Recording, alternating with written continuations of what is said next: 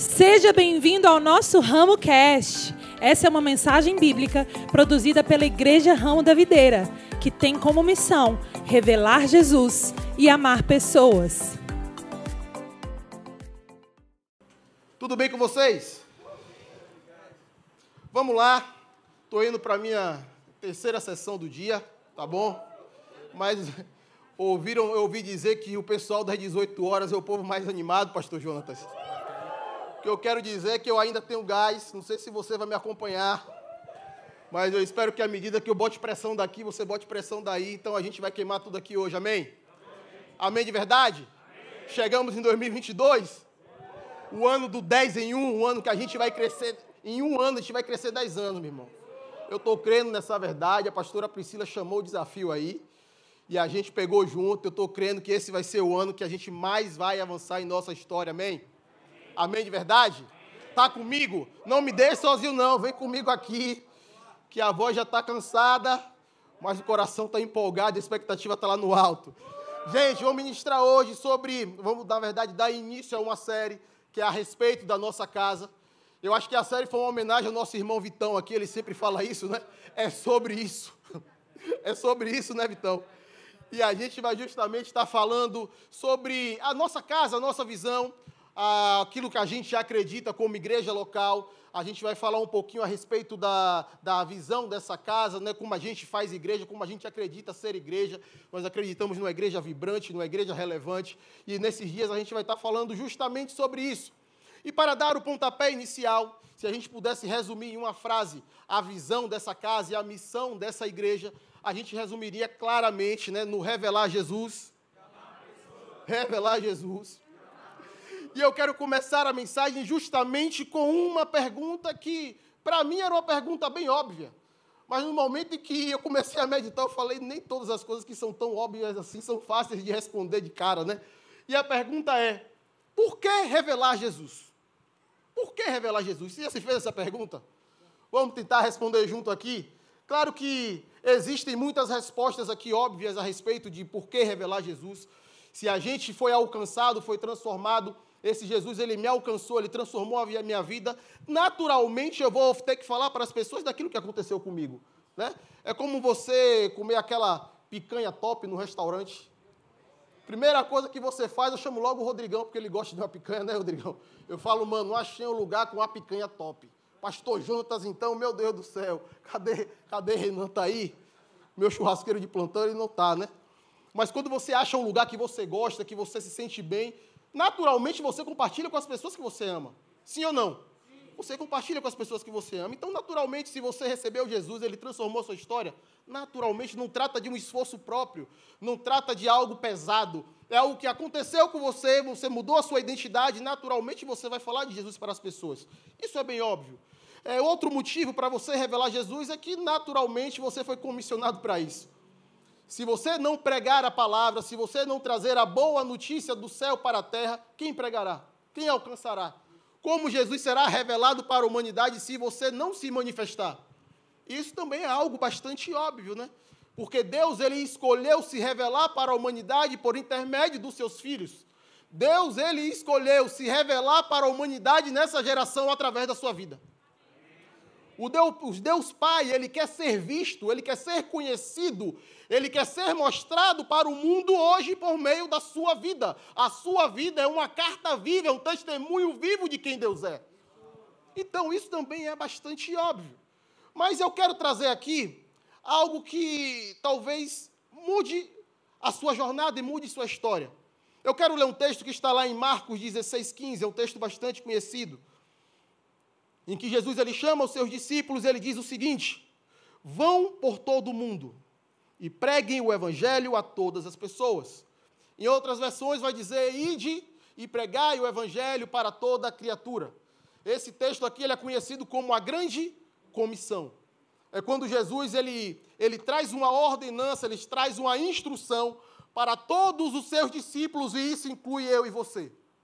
Então, o que é que eu concluo a partir desse texto? Eu entendo que cada um de nós pode ter um propósito específico de vida, sim ou não? Cada um de nós tem um propósito específico de vida. Existem pessoas aqui que vão ser como os nossos pastores que seguem a vida ministerial da igreja, mas existem pessoas que vão ser levantadas para ser grandes empresários. Existem outras pessoas que vão ser exponenciais na sua área de atuação, como professor, enfim, redes sociais aí, TikToker? Está na moda, não é não, PH? Puxar a sardinha aqui para o meu irmão PH. Enfim, você tem um propósito específico dentro daquilo que Deus te chamou.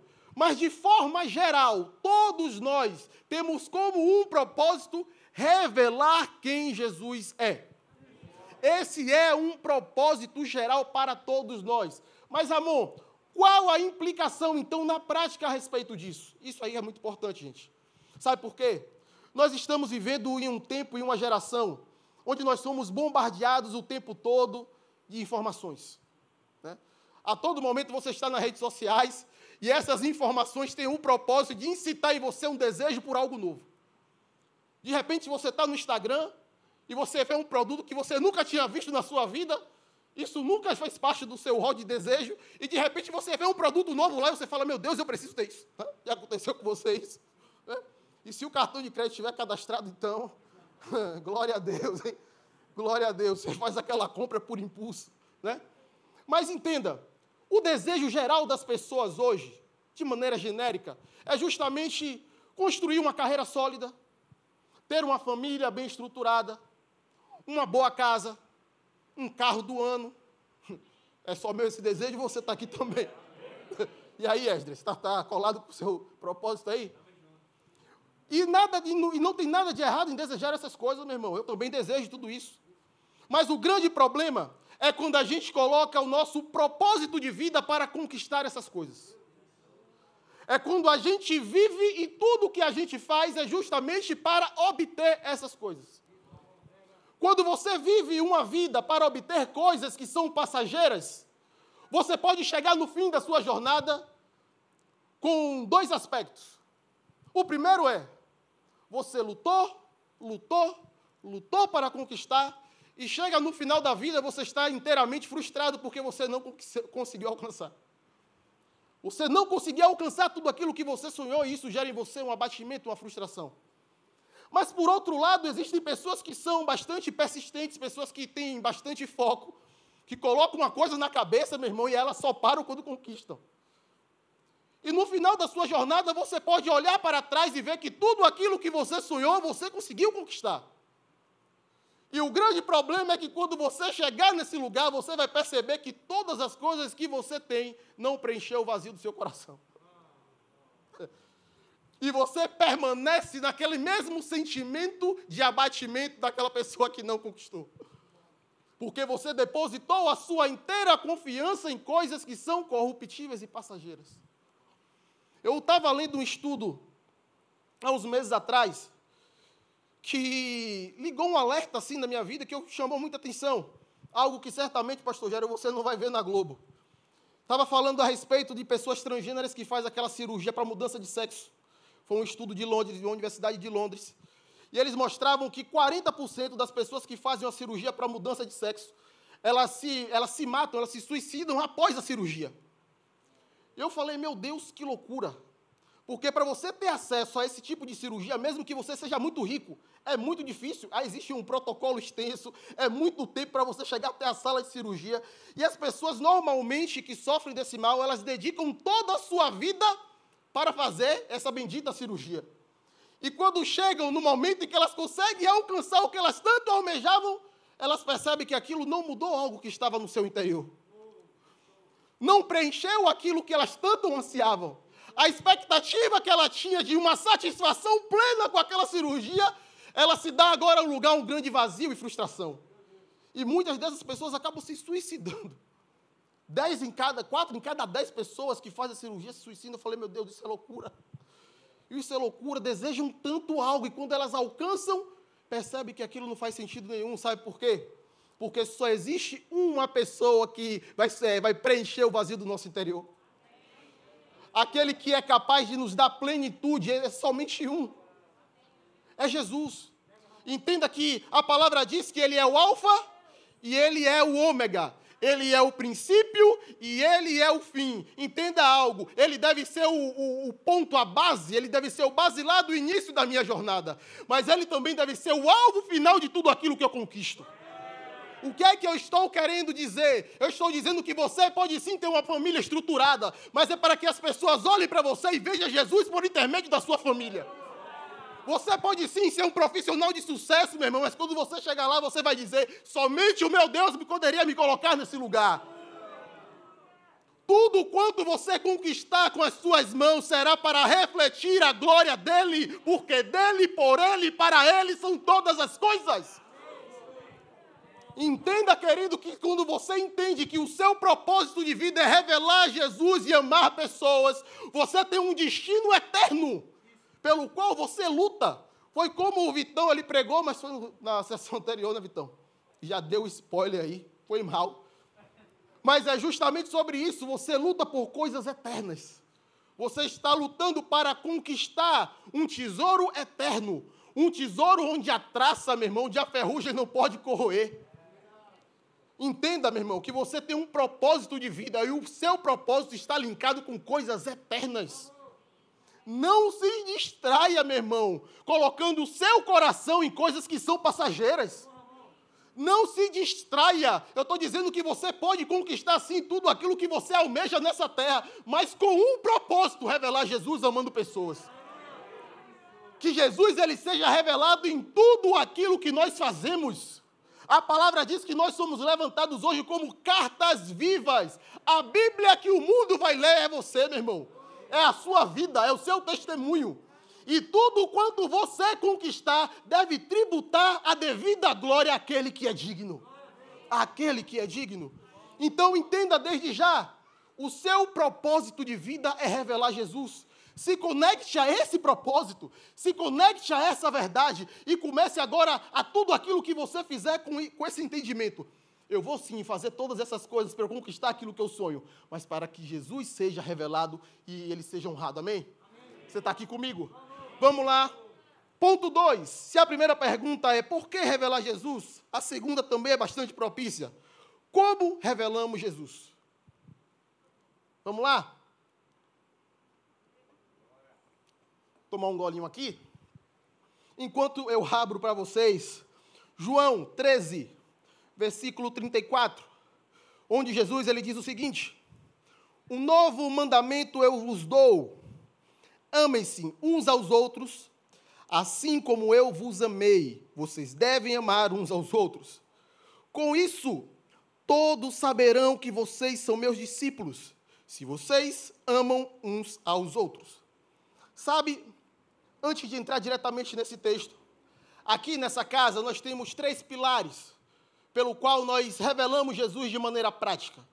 O primeiro pilar é o relacionamento, e isso é bastante óbvio, porque a igreja só se torna igreja se houver relacionamento entre os membros. A palavra diz que nós somos o corpo de Cristo, nós somos membros do corpo de Cristo. E todos esses membros, eles devem estar inteiramente interligados. E essa ligação que faz entre um membro e outro é justamente o relacionamento interpessoal entre as pessoas dentro desse ambiente. Na verdade, nós só somos igreja porque existe relacionamento entre nós. Eu falei aqui na quarta-feira a respeito dia a importância de congregar, não foi, pastor Jairo? Porque muitas pessoas hoje acreditam que congregar é vir para a igreja no domingo ou na quarta. Eu venho, Ramon, todo domingo e toda quarta, então eu congrego. Errado. Então eu falei algo que muitas pessoas se assustaram é muito importante que você deixe de vir para a igreja. Aí todo mundo arregalou o olho, o pastor Jonas falou: Peraí, como assim? Você está mandando deixar de vir para a igreja? Eu falei: É, você precisa deixar de vir para a igreja para ser a igreja. e qual a diferença de vir para a igreja e de ser a igreja? Meu irmão, quando você só vem para a igreja, você é um bom frequentador. Mas quando você é igreja, você está envolvido com o corpo. muito mais do que vir à igreja, você precisa estar envolvido com o dia a dia da igreja, meu irmão. Deve estar em relacionamento interpessoal com os membros, com as pessoas. Eu assisti o podcast, foi indicação do João na quinta-feira, podcast de Tirulipa. Meu irmão, fiquei fissurado naquilo, foi quase duas horas e meia de, de podcast. E eu fiquei fissurado na história daquele cara, sabe por quê, pastor? a história do cara é inteiramente ligada ao networking. Ele conheceu o Oswaldo, que jogava no São Paulo, daqui a pouco ligou ele a Neymar, aí daqui a pouco ele vai para Faustão, e ele leva Safadão, e ele pega o Whindersson. Rapaz, é uma coisa doida assim, mas o cara conseguiu chegar onde ele chegou por intermédio do relacionamento. Sabe o que eu estou querendo dizer? Existem pessoas, e talvez esteja sentado do seu lado, que serão fundamentais para impulsionar a sua vida e o seu propósito. Pessoas que Deus levantou para clarificar e ativar o propósito que está dentro de você, meu irmão. Pagar, pagar o jantar, né, pastor? É muito bom, é muito bom isso. Pagar o jantar eu também gosto. Mas esteja inteiramente ligado nisso, porque se Deus ele te plantou aqui, é porque Ele quer te conectar a pessoas que vão fazer com que você seja impulsionado dentro do seu propósito, que você cresça dentro daquilo que você entende, daquilo que Deus propôs para você. O segundo pilar é justamente a generosidade. E a generosidade fala justamente do coração do nosso Pai. O coração de Deus é um coração generoso. É um coração que entrega tudo e sem reservas para nós. A palavra diz que ele nos amou de tal maneira que ele entregou o seu próprio filho. Ele entregou aquilo que ele tinha de melhor. E é por isso que nós expressamos quem Deus é toda vez que a gente é generoso que a gente revela nosso coração por intermédio da generosidade. Seja com uma palavra, seja com um abraço, seja com seus recursos financeiros também. Isso demonstra quem Deus é a partir de um coração generoso. E a outra maneira que a gente crê que é uma maneira prática de você revelar Jesus é por intermédio do serviço. É quando você serve as pessoas. Na verdade, Deus ele te dotou de dons e talentos para que você tenha capacidade de servir as pessoas. Você tem uma habilidade incomum, acima da média, para em alguma área da sua vida. E isso foi dado por Deus para que você possa servir a sua igreja e as pessoas lá fora também. Então, eu quero trazer aqui um entendimento, a partir do texto que eu li, desse novo mandamento que Jesus nos deu. Antes que você ouça tudo isso e fale, Ramon, eu quero correr para o meu propósito, eu quero servir nessa casa, eu quero me relacionar com as pessoas, mas eu acredito que todas essas coisas devem ser feitas com um entendimento. E o entendimento que a gente deve ter está justamente contido nesse texto que eu li. Quando Jesus ele chama seus discípulos e diz: Eu te dou um novo mandamento, que vocês amem uns aos outros como eu vos amei. Eu tenho certeza, se você já tem algum tempo de igreja frequentando ou está dentro desse contexto, que você já ouviu uma regra de ouro dentro do Evangelho que é: ame a Deus de todo o seu coração e ao próximo Vamos melhorar. Ame a Deus de todo o coração e ao próximo. Deixa eu te dizer, isso aí é passado. Isso aí já ficou para trás. Porque Jesus aqui está dizendo: Eu te dei um novo mandamento. Amem uns aos outros como eu vos amei. Meu irmão, eu não sei se isso aqui trava a sua cabeça. Mas eu fico olhando. Amar o próximo como a mim mesmo. Isso aí já é treta, meu irmão. Já está difícil. Aí Jesus chega agora e fala: Não, eu vou melhorar as coisas. Amem uns aos outros como eu vos amei. Eu não sei se você sabe, mas o Jesus nos amou se entregando na cruz. Só isso que ele fez. Pouca coisa, né? Ele deu a sua própria vida por todos nós. E ele fala: agora você deve amar o próximo na mesma medida que eu vos amei. Eu falei: meu Deus, dá certo isso não. Porque se amar ao próximo como a mim mesmo já estava difícil. Mas entenda algo. Quando a palavra estava te exortando a amar ao próximo como a ti mesmo na antiga aliança, o amor que você devotava à pessoa que estava do seu lado era o amor que você carregava. Um amor inteiramente limitado. Um amor que quando a pessoa fazia o bem para você, você abraçava, mas quando pisava no seu carro, talvez você desse uma bicuda, né? Sim ou não, gente? Era um amor falho. Era um amor limitado, era um amor condicional. Você selecionava quem você amava e quem você não deveria amar. Porque era o tipo de amor que você carregava. Mas o que Jesus está dizendo hoje é que ele derramou sobre os nossos corações um tipo de amor. Um amor que é incondicional. Um amor que é extremamente extravagante. E é esse amor que eu devo transbordar nos meus relacionamentos interpessoais. Um amor ágape. O amor do mesmo tipo de Deus. Aí talvez você me pergunte, Ramon, Se amar o próximo como a mim mesmo estava difícil, como é que eu vou conseguir agora amar o próximo como Jesus amou? É fácil. Você deve agora tirar o foco de amar a Deus de todo o seu coração e todo o seu entendimento, para você agora devotar toda a sua energia para entender o quanto você é amado. Tudo o que você precisa é fixar os olhos em Cristo e entender o quão amado você é. O quão amado, o quão vasto, o quão amplo, o quão extravagante é o amor que Deus tem para com a sua vida. Entenda, na vida de Jesus, na caminhada que ele trilhou, existem dois episódios que foram fundamentais para que ele cumprisse de maneira bem sucedida o seu propósito, que era a cruz do Calvário. O primeiro é quando ele está no momento de ser batizado no, no Jordão. Quase me falha a memória, é a idade. Mas quando ele vai ser batizado no Jordão, a palavra vai dizer que aquele local geográfico era o lugar mais baixo de Israel. Era uma espécie de um vale onde passava o rio Jordão. E no momento em que Jesus é batizado, o céu se abre e uma voz vem do céu e diz: Esse é o meu filho amado em quem eu tenho prazer. Em outro momento, já no final da sua jornada, Jesus ele está no alto cume, no lugar mais alto de Israel, junto com Pedro, Tiago e João. E ali ele é transfigurado, ele é glorificado e os discípulos eles ficam embasbacados com a glória que Jesus estava. E novamente o céu se abre e uma voz diz: Esse é o meu filho amado, Ouça o que ele tem a dizer. O que é que eu quero dizer? Não importa em que ponto você está na jornada. Talvez você entrou aqui e está no vale de sofrimento, no vale da decepção, no vale da frustração, no vale das derrotas. Tem uma palavra de Deus para a sua vida. Você é um filho amado em quem ele tem prazer. Sabe que foi essa palavra com que fez que Jesus fosse impulsionado a chegar até o Calvário? Porque logo depois de ouvir essa verdade, ele foi para o deserto. E depois de 40 dias ele teve fome, ele estava vulnerável. Então o diabo aparece e fala: Você está com fome, Jesus? Estou vendo aqui um monte de pedra. Se você de fato é filho, transforma essa pedra em pães e come, se alimenta e sai dessa escassez. Então Jesus ele se vira para Satanás e diz: Ei, Satanás, nem só de pão viverá o homem, mas de toda a palavra que sai da boca do meu Pai. Ei, Satanás, antes de eu chegar no deserto, eu ouvi uma palavra que eu era filho e que eu era amado.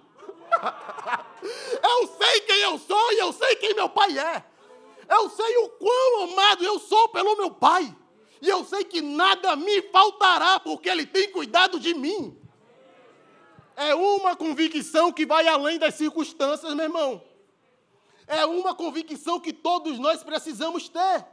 Então Jesus ele agora foi impulsionado a um alto cume, a um alto monte, no lugar elevado, o lugar mais elevado de Israel.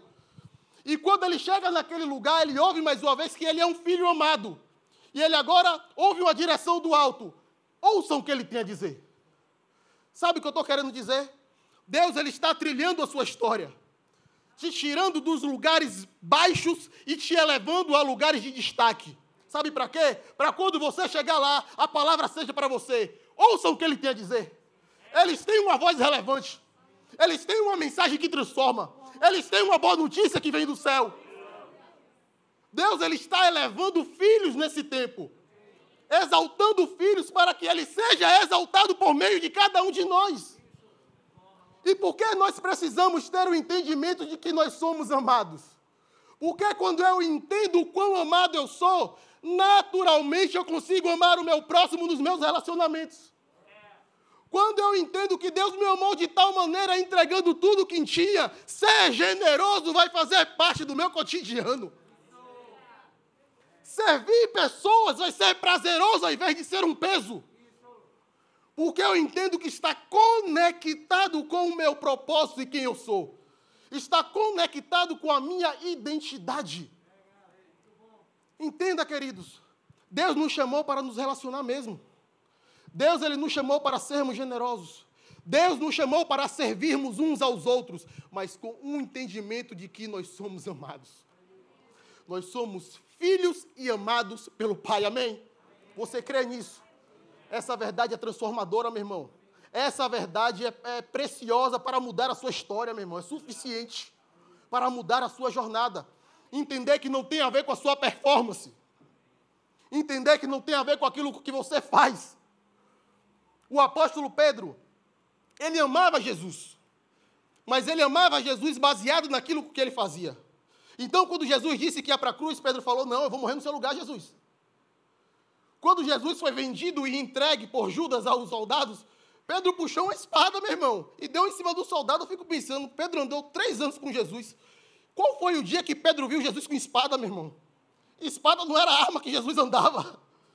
E Pedro me puxa uma espada para dar nos outros, agora para dar no soldado, para cortar a orelha do soldado. Porque ele amava Jesus baseado na sua performance. Sabe qual foi o resultado?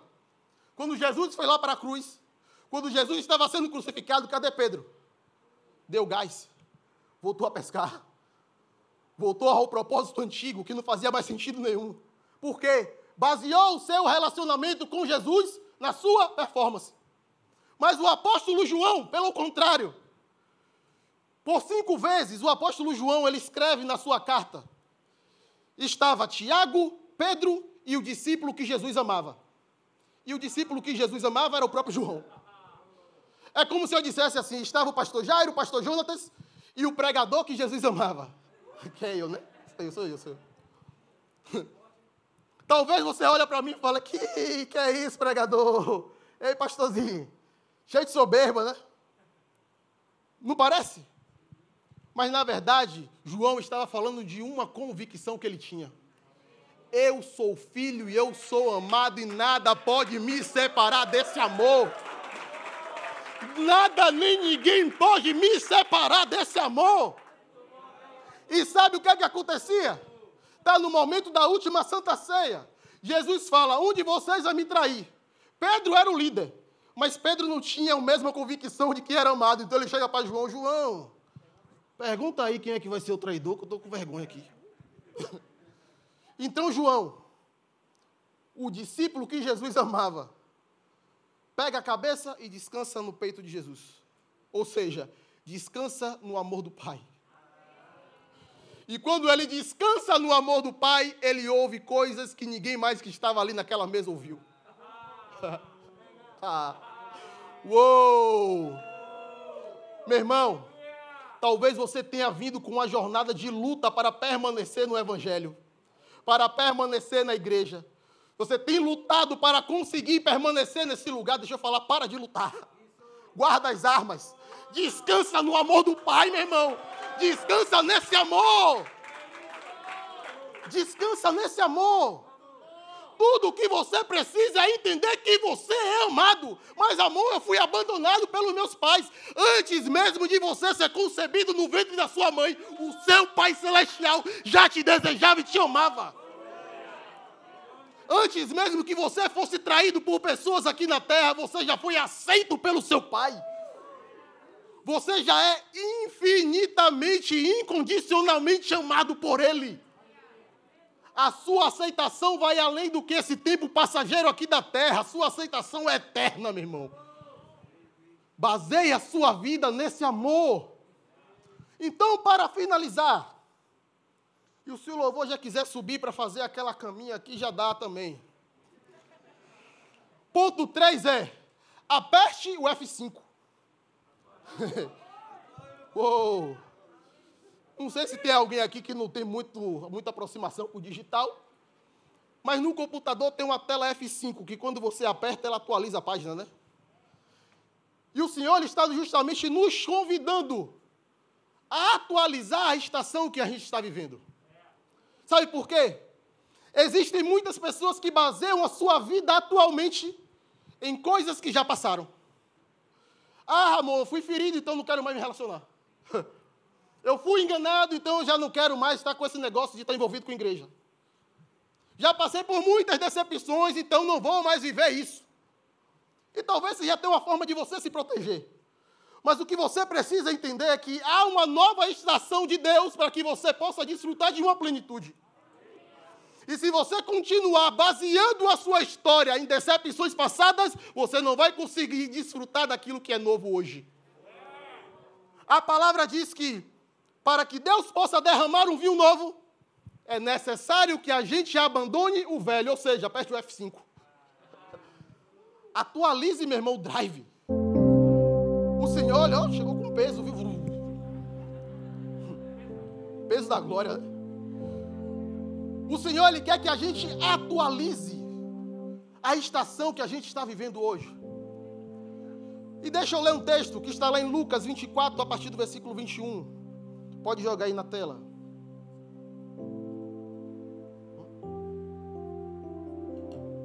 Tá. Valeu, Pavio. Lucas 24, 21. Diz o seguinte: E nós, os discípulos, né, dois discípulos, esperávamos que Jesus ia trazer redenção para Israel. E hoje é o terceiro dia desde que aconteceu tudo isso, ou seja, a crucificação de Cristo. Os chefes dos sacerdotes e as nossas autoridades o entregaram para ser condenado à morte e o crucificaram. Que coisas? perguntou Jesus a eles. O que aconteceu com Jesus de Nazaré? Responderam-lhes ele era um profeta poderoso em palavras e em obras diante de Deus e de todo o povo. Um deles, então chamado Cleopas, perguntou-lhe: Você é o único visitante de Jerusalém que não sabe das coisas que aconteceram nesses dias? Então Jesus perguntou-lhes: Sobre o que vocês estão discutindo enquanto caminham? Eles então pararam com o rosto entristecido, mas os olhos deles foram impedidos de reconhecê-lo, de reconhecer Jesus.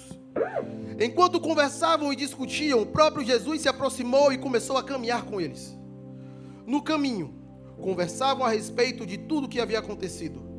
Naquele mesmo dia, os dois estavam indo para um povoado chamado Emaús, a 11 quilômetros de Jerusalém.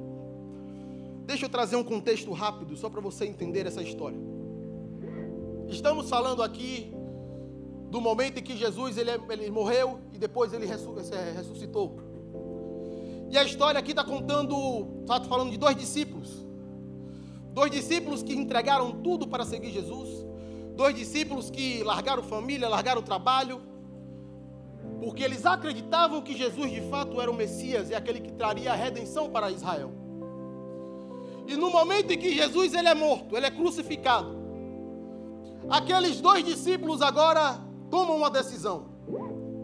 Sair de Jerusalém, que simbolizava ali o centro da vontade do Pai, para ir para Emaús, que quer dizer cidade das águas quentes, ou seja, eles estavam procurando descanso em um lugar que era distante do centro da vontade do Pai. Então, de repente, quando eles estão naquela caminhada de 11 quilômetros, talvez num sol intenso, Jesus se aproxima deles e começa a perguntar: O que é que vocês estão conversando aí? E o que me chama a atenção é que aqueles mesmos homens que andaram três anos com Jesus, agora tem Jesus do lado e nem reconhece quem ele é. Então eles continuam a caminhada em direção a Emaús. E eles começam a despejar ali em Jesus toda a frustração que estava dentro do coração deles. A gente se entregou, a gente deu tudo, a gente fez o que deveria ser sido feito. Mas a nossa esperança morreu na quinta da sexta-feira. A nossa esperança foi crucificada. A nossa esperança agora está no cúmulo. A nossa esperança morreu, a nossa esperança agora se acabou, se esvaiu. E a gente está aqui, caminhando para Emaús. E sabe o que isso isso liga um alerta no meu coração. Porque muitas vezes a gente ancora a nossa vida nas frustrações passadas. Aqueles discípulos ancoraram a sua vida na sexta-feira da paixão e não conseguiram entender que já estavam vivendo o domingo da ressurreição.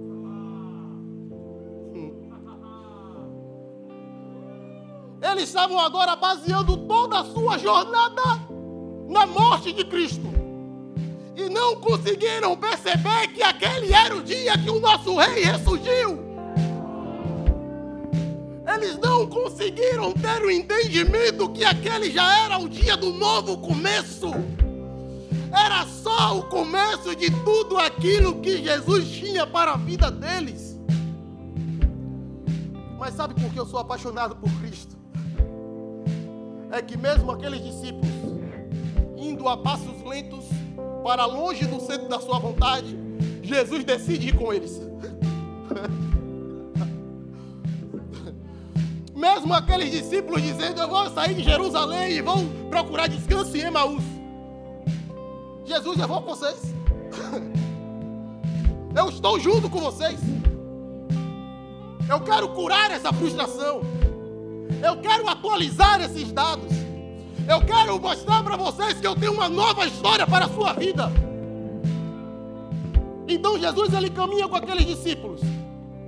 E no momento em que eles já estavam cansados, no momento em que eles já não tinham mais forças, eles falaram: Vamos parar para comer algo, porque a nossa força já se esvaiu.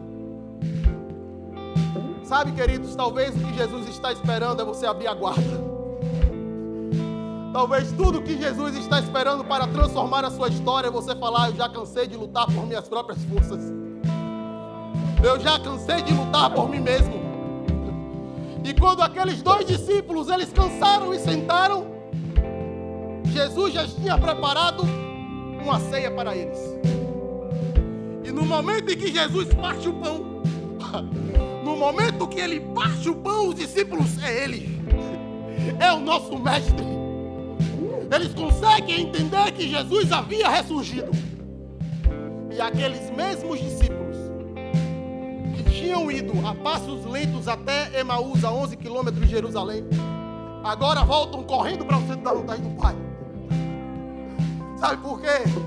Porque aqueles que confiam no Senhor renovarão as suas forças, correrão e não se cansarão, voarão como águias. É tempo de você atualizar o drive da sua vida. O Senhor lhe tem uma nova jornada e uma nova vida para você. Uma nova história, não baseada nas frustrações passadas, mas no novo que Ele mesmo conquistou. É tempo da gente atualizar todas as ferramentas para o dia atual. Porque o que o Senhor quer derramar é plenitude de vida. Plenitude de vida.